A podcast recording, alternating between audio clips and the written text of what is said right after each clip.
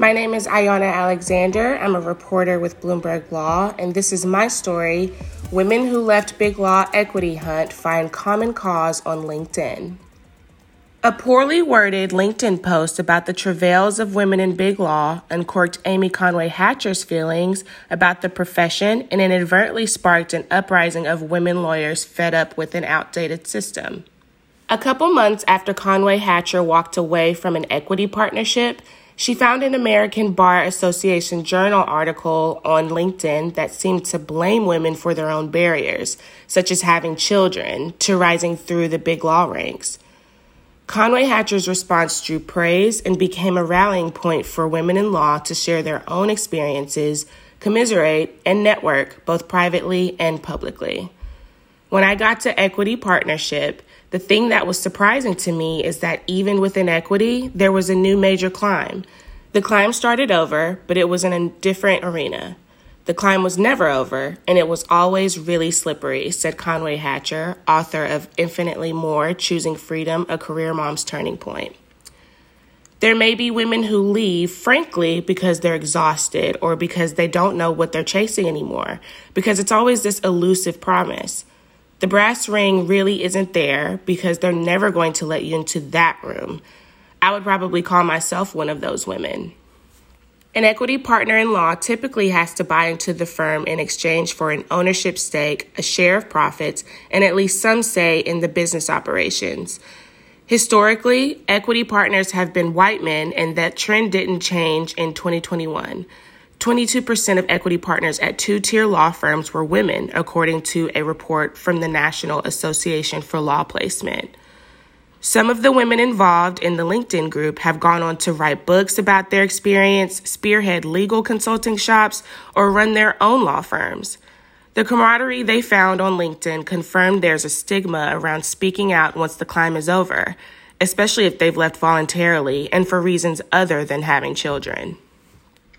The legal industry must identify the specific problems that women, especially in equity partnership, face in order to start addressing the barriers to rising higher, Conway Hatcher said in an interview.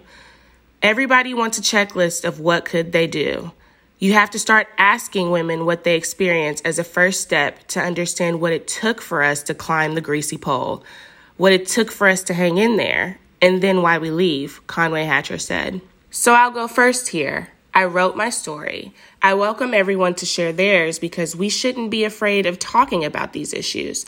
So I think the first thing people need to do is create more awareness around what the real challenges are for women.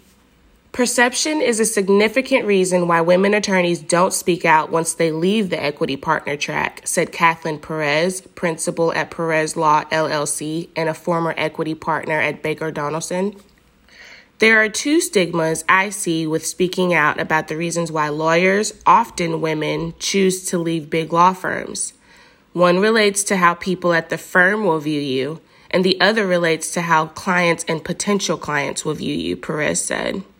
The lack of racial diversity in these higher positions makes it even more daunting for women of color to speak out, women who have walked away said. Only 9% of equity partners at two tier law firms were people of color, according to the NALP report. Quote, Speaking out or sharing stories comes with a significant perceived cost to careers and reputations. The fear or reticence is even more heightened when you talk with women of color, where there are even fewer numbers in positions of power in law firms, Conway Hatcher said. So there's even less protection from the system and more risk. Some women, like Kelly Keller, leave before they've made partner, equity or non equity, citing getting mommy tracked being just one reason. Getting mommy tracked meant the minute you had a baby, you were never going to be able to compete for equity partner to make it and participate in the same power structures as the guys who didn't give birth. So it's sort of that sense of you didn't want to get mommy tracked before you had to said Keller, an attorney with virtual IP law who worked Finnegan while a student. Keller praised the movement that's happening on LinkedIn right now, adding that she's never seen anything like it before. Our profession is very old school, and they don't want to be the whiny women, she said. While it's easy to assume women leave Big Law because of family pressures, it glosses over the other barriers women face in the male dominated ranks atop firms, said Lauren Rikleen, president of the Rikleen Institute for Strategic Leadership, who previously worked at a Massachusetts based firm. I was an equity partner for two decades. I have yet to meet a successful woman lawyer who said, Yeah, I just decided it would be time to stay home and take care of my kids in the midst of a successful career, she said. It's not a choice, it's a result. You can bang your head against the wall for so long before you wanted to stop hurting.